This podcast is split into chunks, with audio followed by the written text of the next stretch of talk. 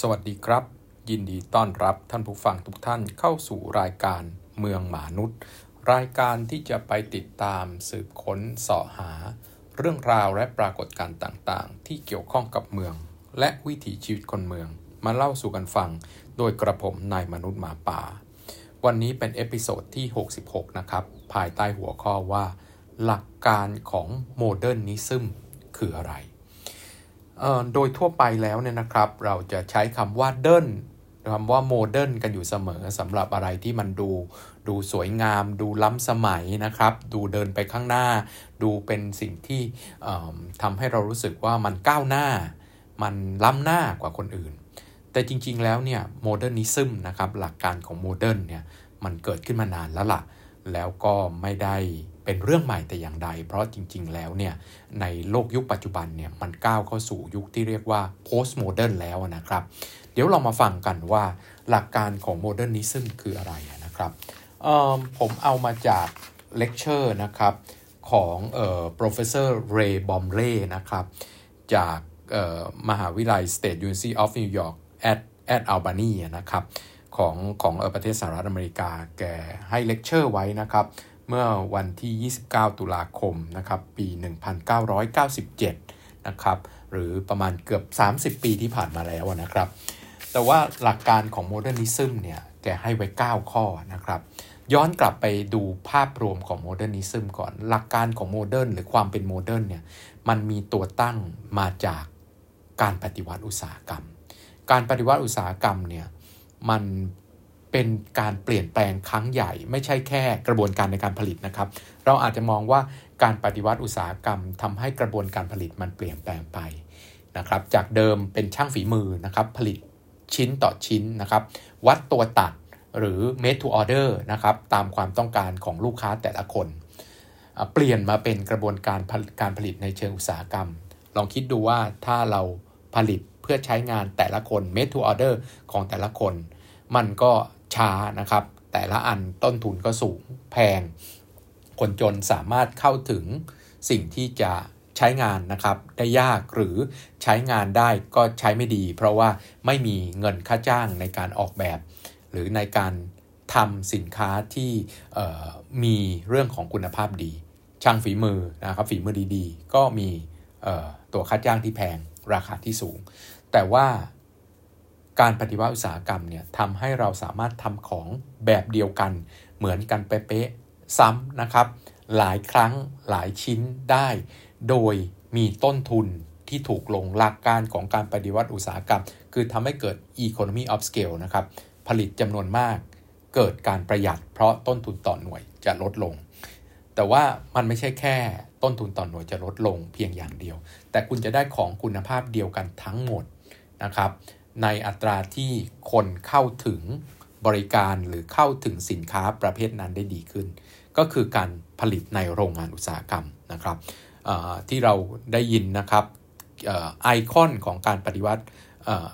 ของการทำการปฏิวัติอุตสาหกรรมก็คือ Ford Model T นะครับรถรถยนต์ Ford เนี่ยจากเดิมที่เคยต้อง ผลิตด้วยมือนะครับ รถยนต์ทั่วไปผลิตด้วยมือทีละคัน ทีละคันใช้ช่างมาทำนะครับ made to order หรือทำด้วยคนนะครับ ทีละคัน ทีละคันมันกลายเป็นก้าวเข้าสู่กระบวนการอุตสาหกรรม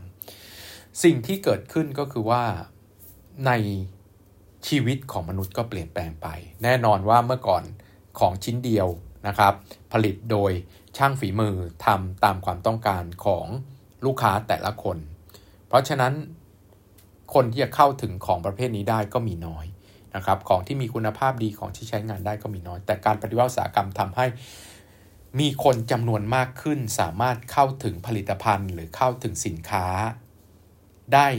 มากขึ้นกว่าเดิม เพราะต้นทุนต่อหน่วยถูกลง สิ่งที่ตามมาคืออะไรครับ ข้างหนึ่งก็คือคุณภาพชีวิตเขาดีขึ้น อีกข้างหนึ่งก็คือเขาสามารถเอาของเนี่ยไปทำการผลิตต่อ ได้มากขึ้นกว่าเดิมอีก ราะฉะนั้นสิ่งที่เกิดขึ้นก็คือทำให้ผลิตภาพหรือทำให้เกิดวิวัฒนาการหรือเกิดพัฒนาการของสินค้าและบริการต่างๆ เกิดขึ้นมากเพราะจำนวนวัตถุดิบที่จะไปสู่การผลิตที่ได้มาตรฐานนะครับ วัตถุดิบที่ได้มาตรฐาน มันมีมากขึ้นกว่าเดิมมาก เมื่อก่อนสร้างบ้านนะครับ อาจจะใช้ช่างฝีมือเป็นจำนวนมากนะครับเลื่อยไม้ทีละชิ้นนะครับ แล้วก็ก่อขึ้นมาเป็นบ้านของบ้านแต่ละหลัง ใช้เวลาสร้างเป็นเวลานาน แต่กระบวนการการปฏิวัติอุตสาหกรรมทำให้เรามีวัตถุดิบนะครับที่มีขนาดหรืออตัวของวัสดุก่อสร้างที่มีขนาดเท่ากันทั้งหมด คุณภาพเดียวกันทั้งหมด ไม่ต้องมาคาฟิ่งไม่ต้องมาตัดทีละชิ้น ทีละชิ้นให้ให้เหมาะสมต่อการใช้งานได้ของมาเป๊ะเป๊ะเป๊ะเป๊ะเป๊ะสามารถสร้างอาคารได้อย่างรวดเร็วขึ้นเป็นอย่างมาก ยังไม่นับถึงสินค้าประเภทอื่นที่ตามมาอีก นอกเหนือไปกว่านั้นนะครับ สิ่งที่จะเกิดขึ้นกับสังคมในชีวิตของมนุษย์ ไม่ใช่แค่การผลิตซ้ำๆในกระบวนการอุตสาหกรรม แต่ที่ซ่อนอยู่นั้นคือการคิดค้นสิ่งประดิษฐ์ต่างๆ ที่เป็นกระบวนการอุตสาหกรรม ก็คือการคิดค้นเครื่องจักรนะครับ และที่สำคัญต่อการพัฒนาเมืองก็คือการคิด 2 อย่างครับ โครงสร้างเหล็กกับลิฟต์โดยสาร โครงสร้างเหล็กเกิดจากเรื่องของการ ทำการปฏิวัติอุตสาหกรรมนะครับ เรามีเหล็กแล้ว แต่เหล็กที่ได้มาตรฐานและทำจำนวนซ้ำๆๆ ๆ เท่ากันเป็นจำนวนมากเนี่ยและตัววัสดุก่อสร้างอื่น ๆ ที่ต้องเคยปั้น เคยแกะสลัก เคยต้องขึ้นรูปทีละชิ้น ทีละชิ้นนะครับ ให้เหมาะสมกับขนาดพื้นที่ไม่ต้องแล้วครับ มีของขนาดเท่ากันมาประกอบประกอบประกอบต่อต่อต่อต่อกัน แล้วได้ออกมาเป็นของที่สามารถใช้งานได้อย่างรวดเร็วขึ้น เพราะฉะนั้นจาก วิธีคิดของการปฏิวัติอุตสาหกรรมสิ่งที่ตามมาคือเราสามารถสร้างอาคาร สถาปัตยกรรม หรือพื้นที่ขนาดใหญ่นะครับ ได้โดยไม่ต้องมีเสาตรงกลาง ทุกคนอาจจะพูดว่า เอ๊ะ เมื่อก่อนก็ทำได้ครับ โบสถ์สมัยโกธิกที่เราเห็นนะครับ โบสถ์ต่างๆสำคัญของโลกเนี่ย มหาวิหารต่างๆ ก็กินพื้นที่ใหญ่แต่อันนั้นไม่ได้ผ่านกระบวนการอุตสาหกรรมครับ ใช้ช่างฝีมือสร้างเป็นร้อยปี กว่าจะได้อาคารหนึ่งหลัง แปลว่า ทั้งเมืองนะครับ หรือทั้งประเทศอาจจะมีโบสถ์อยู่แค่หลังหรือสองหลัง เพราะใช้แรงงานและใช้เวลาเป็นจำนวนมาก แต่ด้วยโครงสร้างเหล็กที่มีทำให้สามารถที่จะสร้างอาคารที่มีพื้นที่ภายในขนาดใหญ่ แล้วก็สูงขนาดโบสถ์เหล่านั้นได้อย่างรวดเร็ว และมีคุณภาพที่ดีขึ้นและใช้แรงงานลดลง นอกจากโครงสร้างที่มีขนาดใหญ่และสร้างสูงได้นะครับด้วยการมีโครงสร้างเหล็กและคอนกรีตเสริมเหล็กนะครับที่มาจากกระบวนการอุตสาหกรรมแล้ว อีกอย่างหนึ่งที่เกิดขึ้นก็คือ สามารถไปใช้งานในที่สูงได้ครับ เมื่อก่อนนี้เราสามารถสร้างโบสถ์สูงๆได้นะครับ แต่ว่าคนที่จะขึ้นไปใช้งานได้ ก็ต้องใช้กำลังแรงของตัวเองนะครับปีนขึ้นไป มันก็ไม่สะดวกต่อการใช้งาน แต่ว่าลิฟต์โดยสารทำให้เราสามารถไปใช้งานอาคาร บนพื้นที่สูงได้อย่างสะดวก โดยไม่ผูกพันกับข้อจำกัดของร่างกายสามารถขนของเนาะขึ้นไปประกอบไปใช้งานบนนั้นได้อย่างสะดวกเหมือนกับอยู่ข้างล่าง ไม่เหมือนกับเดินขึ้นไปเองแบกอะไรขึ้นไปมากก็ไม่ไหวนะครับ แต่ว่าหลักการของ modernism ที่มีพื้นฐานจากการปฏิวัติอุตสาหกรรม การทำซ้ำทำให้ประชาชนจำนวนมากขึ้น สามารถเข้าถึงผลิตภัณฑ์ และ วัตถุดิบที่ผ่านจากกระบวนการอุตสาหกรรมไปสู่การผลิตนะครับหรือการคิดค้นอะไรต่างๆ ได้มากมาย การสร้างสถาปัตยกรรมขนาดใหญ่ด้วยโครงสร้างเหล็กและคอนกรีตเสริมเหล็กและสร้างสูงได้แล้วไปอยู่ได้ข้างบนเนี่ยหลักการตัวนี้ทำให้เมืองเปลี่ยนแปลงไป แล้วทาง professor Bromley ก็ได้ให้หลักการนี้ไว้ว่าโมเดิร์นิซึมเนี่ยมันคืออะไร 9 ข้อนะครับ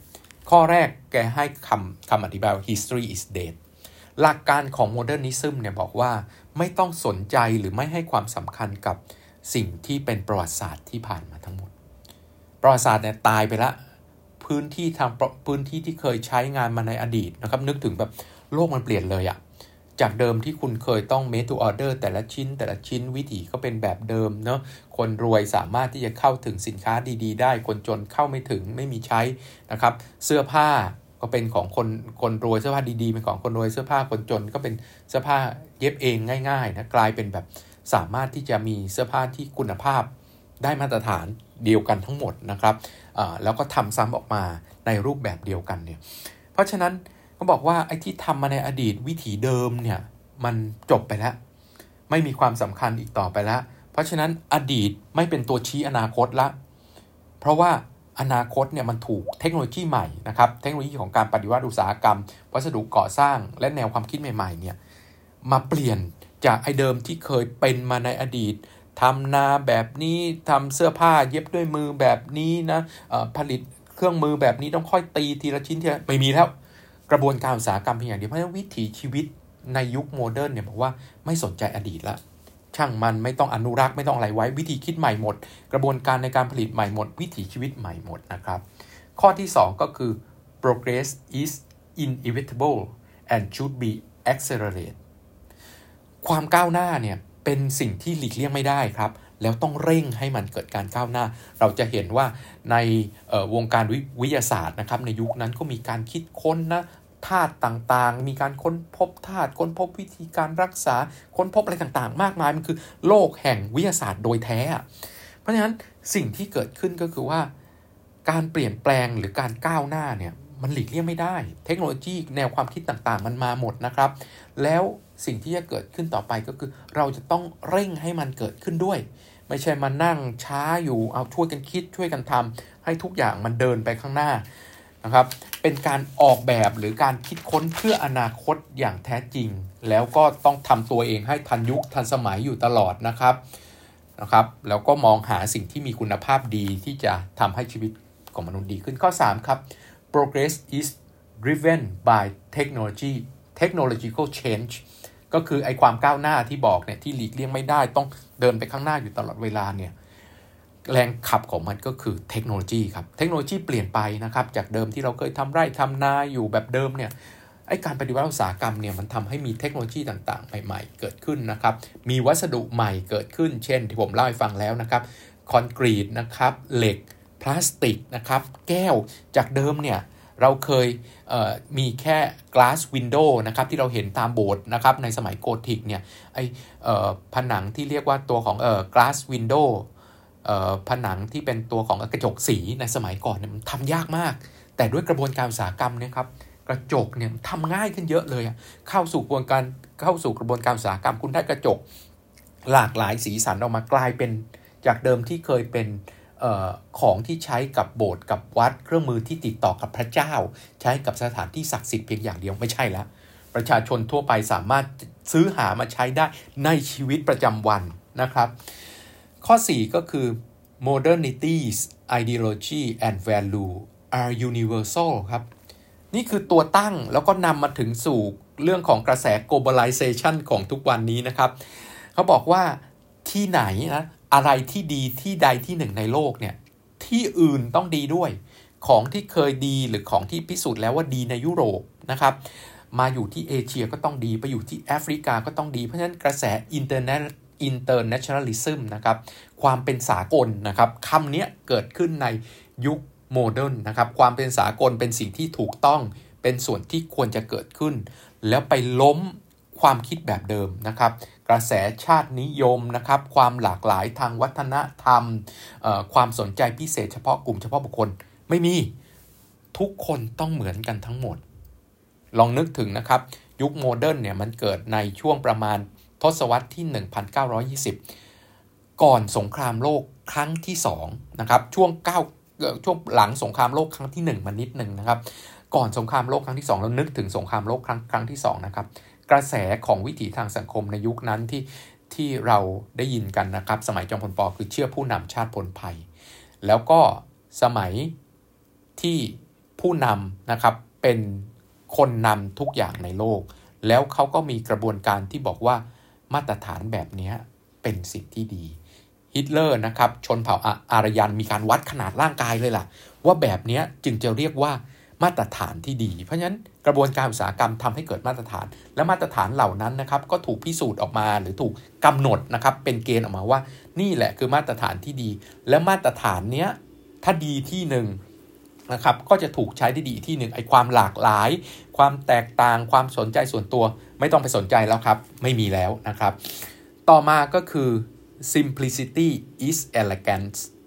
ก็คือความเรียบง่ายนะครับ คือความสวยงามนะครับ เราผ่านยุคนะครับ ก่อนหน้านี้เราเจอยุคหลังจากโกธิกนะครับ ก็มีบาโรก มีโรโกโก้นะครับ โบสถ์บาโรกที่เราเคยเห็นประดับประดานะครับ เรียกว่าทำแกะสลักนะครับ เป็นรูปเรียกว่าปูนหินเนี่ยสลักเป็นใบไม้อย่างสวยงามนะครับ ดูอ่อนช้อยดูอ่อนหวาน ทั้งๆทที่เป็นอของแข็งนะครับ เป็นของโซลิดเนี่ยแต่สมัย modern เอาอันพวกนั้นทิ้งไปหมดครับ ผูกพันกับข้อหนึ่งคือ history is dead นะครับ ก็คือว่าไม่ต้องมีการประดับตกแต่ง เราจะเห็นอาคารแล้วก็สถาปัตยกรรมของ modern เนี่ยเป็นอาคารดิบๆเลย ถอดแบบถอดไม้แบบออกมายังไง เทปูนถอดไม้แบบออกมายังไง ใช้แบบนั้นเลยครับ ไอ้ตำแหน่งที่เป็นหมุดต่างๆ ของการยึดไม้แบบนะถูกออกแบบมาเลยว่าตำแหน่งนี้ต้องเป็น pattern นี้ถอดออกมาปุ๊บ ถอดหมุดออกมาปุ๊บ แบบนั้นเลยไม่ต้องตกแต่งอะไรทั้งหมดแล้วนะครับ เพราะฉะนั้นมันก็จะทำให้การทำงานต่างๆเนี่ยง่ายรวดเร็ว แล้วก็สะท้อนวิธีความต้องการที่แท้จริง ไม่ต้องประดับตกแต่งมากนัก แล้วก็ใช้ตามความจำเป็นจริง ๆ ไม่วนเวอร์นะครับ ต่อมานะครับข้อ6 man is superior to nature หมายความว่ามนุษย์จะเป็นคนที่ควบคุมปรับแต่งธรรมชาติได้นะครับ จะเป็นผู้ปรับแต่งสภาพแวดล้อมให้สอดคล้องกับความต้องการมีเทคโนโลยีของการทำฮีเตอร์ทำเครื่องปรับอากาศนะครับ แล้วก็สามารถที่จะสร้างสเปซปิดที่ข้างในเนี่ยถูกปรับอากาศให้สอดคล้องกับความต้องการของตัวเองนะครับมีการสามารถสร้างลงไปใต้ดิน นะครับสร้างอาคารต่างๆ ที่อยู่ใต้ดินเพื่อควบคุมธรรมชาตินะครับ ให้เป็นไปตามความต้องการ หรือความสะดวกสบายของมนุษย์นะครับ โดยที่ปรับสภาพแวดล้อมทุกอย่างให้เข้ากับตัวเอง ข้อที่ 7 คือ break the bound of scale หมายความว่าไอ้เทคโนโลยีในการก่อสร้างที่ผมบอกเนี่ยนะครับ มีทั้งคอนกรีต มีโครงสร้างเหล็ก มีคอนกรีตเสริมเหล็ก มี เทคนิคในการก่อสร้างมีการคำนวณนนะครับในเชิงของวิศวกรรมเทคโนโลยีที่ไปถึงตรงนั้นเนี่ยมันทำให้สามารถสร้างอาคาร และสร้างพื้นที่ขนาดใหญ่ได้มากกว่าในอดีตเยอะมาก แล้วใหญ่แล้วยังใช้งานได้อีกนะครับ ใช้งานแบบพื้นที่สาธารณะได้ ไม่ใช่จำกัดอยู่เพียงแต่ละบุคคลเท่านั้น มันมีคำคำหนึ่งในข้อนี้ก็คือ the bigger the better ยิ่งสร้างใหญ่เท่าไหร่ ก็ยิ่งดีนะครับ ไปสร้างอาคารขนาดใหญ่อาคารขนาดใหญ่พิเศษต่างๆนะครับ ใช้เทคโนโลยีใหม่ๆ ในยุคนั้นเนี่ยทำให้พื้นที่ใหญ่ขึ้นมากได้นะครับ ก็เกิดพื้นที่สาธารณะ หรือพื้นที่กึ่งสาธารณะ หรืออาคารขนาดใหญ่ต่างๆ ที่สามารถรองรับคนได้มาก วิธีที่เปลี่ยนแปลงไปครับ คือจากเดิมเนี่ยก่อนหน้านี้ทุกคนทำงานที่บ้าน เป็นช่างฝีมืออยู่กับ ตัวเองนะครับอยู่กับชุมชนของตัวเองใครมีฝีมือนี้ก็อยู่ในชุมชนช่างฝีมืออันนี้นะครับแล้วก็ทำงานไปทำงานที่บ้านภายในชุมชนตัวเอง แต่ด้วยการสร้างอาคารขนาดใหญ่นะครับความสามารถในการสร้างตัวนี้ เกิดโรงงานอุตสาหกรรมนะครับเกิดอาคารขนาดใหญ่ที่รองรับเครื่องจักรนะครับและโรงงานอุตสาหกรรมจำนวนคนมาก ๆ ได้เกิดอาคารสาธารณะ โรงหนัง โรงละครและอื่นๆเนี่ยสามารถที่จะมีพื้นที่ที่ทำให้คนเนี่ย ออกจากบ้านมาใช้พื้นที่สาธารณะทั้งเรื่องของการงานการพักผ่อนหย่อนใจนะการรวมกลุ่มในการทำกิจกรรมต่างๆนะครับได้ ข้อที่ 8 ก็คือ promote mass production strong central government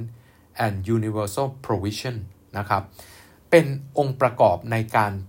ที่จะทำให้สภาพสังคมเนี่ยมีความก้าวหน้า มีความเท่าเทียมกันทางสังคมมากขึ้น และมีความเป็น universal นะครับหรือเป็นสากลนะครับมากขึ้นนะกระบวนการผลิตที่ทำซ้ำนะครับในกระบวนการอุตสาหกรรม รัฐบาลกลางนะครับในยุคของโมเดิร์นเนี่ยรัฐบาลกลางจะมีบทบาทหน้าที่สำคัญเป็นอย่างมากเหมือนกับยุคนั้นนะครับ เชื่อผู้นำชาติผลภัยไม่ใช่เฉพาะประเทศที่เป็นฝ่ายอักษะนะครับ ที่เราได้ยินว่าฮิตเลอร์นะครับเป็นผู้นำคนเดียวมุสโสลินีนะครับเป็นผู้นำ นะเป็นผู้นำทางความคิดของประชาชนทั้งประเทศนะฮิตเลอร์ของเยอรมันมุสโสลินีของอตัวของประเทศอิตาลี จอมพล ป. พิบูลสงครามนะครับ เชื่อผู้นำชาติพ้นภัย แต่ประเทศที่เป็นฝ่ายสัมพันธมิตรก็คิดแบบเดียวกันครับ เป็นเรื่องของกระแสเดียวกันทั่วโลก อเมริกาก็มี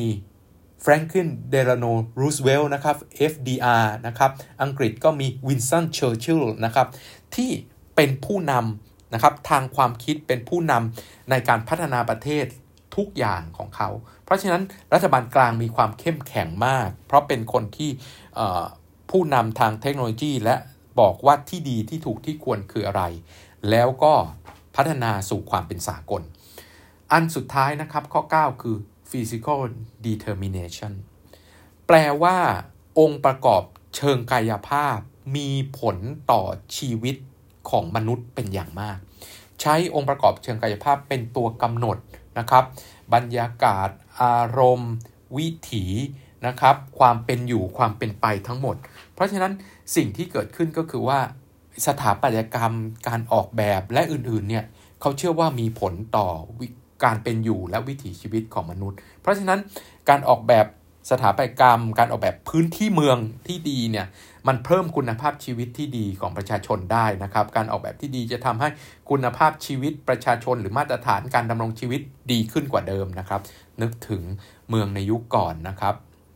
สร้างต่อต่อต่อต่อกันนะครับไม่ได้มีการออกแบบวางผังที่ดีมันก็เกิดปัญหานะครับโดยเฉพาะยิ่งปัญหาเรื่องสุขอนามัย ปัญหาเรื่องความเสี่ยงต่อการเกิดไฟไหม้และอื่นพอมีการออกแบบปุ๊บนะครับมีเทคโนโลยีในการออกแบบมีเทคโนโลยีและความคิด ความสามารถในการออกแบบเพื่อป้องกันการเกิดอุทกภัย ป้องกันการเกิดไฟไหม้นะครับ มีเรื่องของวัสดุทนไฟ มีการออกแบบวางผังที่ดี คุณภาพชีวิตก็ดีขึ้นนะครับ สามารถแก้ปัญหาทางเศรษฐกิจและสังคมได้นะครับ แล้วก็ทำให้เกิดความเจริญรุ่งเรืองนะครับในเชิงของเศรษฐกิจได้ เพราะฉะนั้นสิ่งที่เกิดขึ้นก็คือว่าในยุคโมเดิร์นเนี่ยมันคือสิ่งที่ทุกคนจะเหมือนกันหมด โดยกระบวนการในเชิงของอุตสาหกรรมนะครับ บอกว่าไม่ต้องสนใจอดีตแล้วเราจะเดินไปข้างหน้าด้วยกันด้วยเทคโนโลยีด้วยวิธีคิดต่างๆ ที่เป็นความทันยุคทันสมัย อดีตไม่สำคัญอีกต่อไปแล้วเพราะวิถีมันต่างกันมากๆ ไม่ได้บอกว่าอดีตไม่ดีนะครับ แต่ว่าพอมาถึงยุคหนึ่งที่เทคโนโลยีต่างๆ มันพัฒนาไปเนี่ยมันทำให้วิถีชีวิตคนไม่เป็นแบบเดิมแล้ว จากเดิมคนในชนบท และพื้นที่เกษตรกรรมเขาก็มีวิถีแบบเดิม แต่เทคโนโลยีทำให้วิถีชีวิตแบบเมืองเนี่ย มันไม่ได้ผูกพันกับชนบทและเกษตรกรรมในฐานะที่เอาผลิตผลนะครับจากพื้นที่ชนบท และพื้นที่เกษตรกรรมที่มีวิถีปกตินะครับ ใช้ traditional พ่อสอนลูกนะครับ ปู่สอนพ่อมาพ่อมาสอนลูกอีกทีต่อเนื่องกันไปนะครับ เชื่อความเชื่อที่มีอยู่ในอดีต ทุกอย่างมันราบหมดนะทุกอย่างมันเป็นแบบเดิมหมดปู่ปลูกข้าว พ่อปลูกข้าว ชั้นปลูกข้าวก็เชื่อได้ แต่ตอนนี้กลับไม่ใช่แล้วครับ มันมีเทคโนโลยีต่างๆ ในเมืองนะครับที่ทำให้วิถีชีวิตของมนุษย์เปลี่ยนแปลงไปกลายเป็นอาชีพแบบใหม่ เป็นอาชีพอยู่ในโรงงานอุตสาหกรรม และอื่น ๆ ที่มีเทคโนโลยีดีขึ้น เพราะฉะนั้นแรงขับดันหรือปรากฏการทางสังคม และปรากฏการทางเทคโนโลยีเหล่านั้นทำให้เราเข้าใจได้ครับ ว่าทำไมเขาถึงไม่เชื่อสิ่งที่เกิดขึ้นในอดีตเพราะมันเป็นคนละวิถี แล้วมันก็มีนักคิดนักออกแบบต่างๆ มากมายในยุคนั้นที่เราเคยได้ยินชื่อนะครับ ผมขอยกตัวอย่าง นักผังเมืองแล้วก็สถาปนิกที่ผมเชื่อว่าทุกท่านก็คงเคยได้ยินชื่อและคุ้นเคยกันบ้างนะครับ แล้วก็เป็นkey icon หรือ key person ของคนในยุคนั้นตัวอย่างเช่นแฟรงค์ลอยด์ไรท์นะครับสถาปนิกชื่อดังที่เป็นคนชาวประเทศอเมริกันนะครับ ที่ออกแบบบ้านน้ำตกนะครับ แล้วก็อาคารต่างๆสำคัญมากมาย แล้วเขาคิดเรื่องเมืองด้วยนะครับ ชื่อ Broad Broadacre City ซึ่งวันหลังผมจะไปเล่าให้ฟังในเมืองหมานุษย์ city tour อีกทีนะครับ มีสถาปนิกของประเทศฟินแลนด์นะครับ พ่อลูกนะครับเอลิฟซาริเนนแล้วก็เอโรซาริเนนเป็นคนลูกนะครับอพยพมาอยู่ที่อเมริกอยู่อยู่ที่ตัวประเทศอเมริกา ก็เป็นสถาปนิกยุค modern ชื่อดังอีกคนนึงครับ เราได้ยินชื่อเขาแล้วนะครับ ในเมืองหมานุษย์ city tour episode ที่ 2 นะครับ เมืองจัณฑีครห์นะครับ ที่ประเทศอินเดียคนคนนี้เป็นคนออกแบบนะครับ แล้วก็เป็นไอคอนของอยุค modern ก็คือ เลอคอร์บูซิเอชาวฝรั่งเศสนะครับ ซึ่งเขาก็มีแนวคิดในการพัฒนาเมืองยุคโมเดิร์นของเขาชื่อ Radiant City ซึ่งผมก็จะเล่าให้ฟังในครั้งต่อๆไปนะครับ แล้วก็มีการตั้งสมาคมนะครับของสถาปนิกแบบโมเดิร์นขึ้นมานะครับ ชื่อเซียมหรือ International Congress of Modern Architects นะครับ ซึ่งตั้งขึ้นนะครับในราวปลายทศวรรษที่ 1920 นะครับ แล้วก็เป็นชุมนุมของสถาปนิกนักออกแบบนักผังเมืองของ modern นะครับของโลกนะครับ แล้วก็มีอันหนึ่งที่เป็นชื่อดังในเชิงของสถาปัตยกรรม และแนวความคิดยุค modern ก็คือบาวเฮาส์นะครับ ที่ตัวของประเทศเยอรมันนะครับ คนก่อตั้งก็คือวอลเตอร์โกรเปียสนะครับ ซึ่งก็เป็น สถาปนิกชื่อดังนะครับของทางประเทศเยอรมัน แล้วก็ส่งถ่ายมานะครับ เป็นผอ.บาวเฮาส์คนต่อไปก็คือลุดวิกมีสฟานเดอร์โรห์นะครับ ก็เป็นเป็นสถาปนิกชื่อดังคนหนึ่งในยุค modern นะครับโจเซ่ลุยเซิร์ตนะครับชาวชาวชาวสเปนนะครับคอนสแตนตินอสด็อกซิอาดิสนะครับชาวกรีกที่พูดถึง ekistics นะครับซึ่งเป็นศาสตร์ นะครับวิทยาศาสตร์ของการตั้งถิ่นฐานของมนุษย์นะครับเคนโซทังเงะนะครับของประเทศญี่ปุ่นก็ถือว่าเป็นสถาปนิก modern ที่ชื่อดังคนหนึ่งนะครับแล้วก็ลูซิโอคอสตากับออสการ์นีมายเออร์นะครับเป็นคนที่ออกแบบนครบราซิเลียของประเทศบราซิลนะครับก็เป็นสถาปนิกไอคอนของ modern เราจะเห็นภาพว่า modernism นะครับเคยครองโลกนะครับตั้งแต่สมัยก่อนสงครามโลกครั้งที่ 1 นิดหนึ่งนะครับมาจนถึงพ้นสงครามโลกครั้งที่2นะครับเราจะเห็นว่าเมืองต่างๆ แล้วก็สถาปัตยกรรมต่างๆ ที่เกิดขึ้นในโลกแล้วก็ถ่ายทอดมาถึงประเทศไทย ก็จะมีเมืองและสถาปัตยกรรมที่ถ่ายทอดมาจากยุค modern ไม่ว่าจะเป็นพวกเมืองที่มีวงเวียนต่างๆลพบุรียะลาเนี่ยก็ได้ความคิดจาก ยุค modernism ทั้งนั้นนะครับ ที่จะทำให้เมืองต่างๆ เกิดการพัฒนาหรือเออตัวของศาลาเฉลิมกรุงสถาปัตยกรรม ยุคบาวเฮาส์บนตัวของถนนราชดำเนินนะครับ ยุคของยุคของยุคของคณะราษฎรนะครับ ก็เป็นวิธีคิดแบบ modern ซึ่งการปฏิวัติอุตสาหกรรม และความก้าวหน้าทางเทคโนโลยีทำให้สังคมของมนุษย์ และชีวิตของมนุษย์เปลี่ยนแปลงไปใน 9 ข้อที่ผมเล่าให้ทุกท่านฟังแล้ว วันนี้ก็เข้าใจ modernism กันอย่างชัดเจนนะครับ ต้องลาไปแค่นี้กับเมืองหมานุษย์ และกระผมนายมนุษย์หมาป่า แล้วพบกันใหม่ใน episode ต่อๆไป วันนี้ลาไปแค่นี้ สวัสดีครับ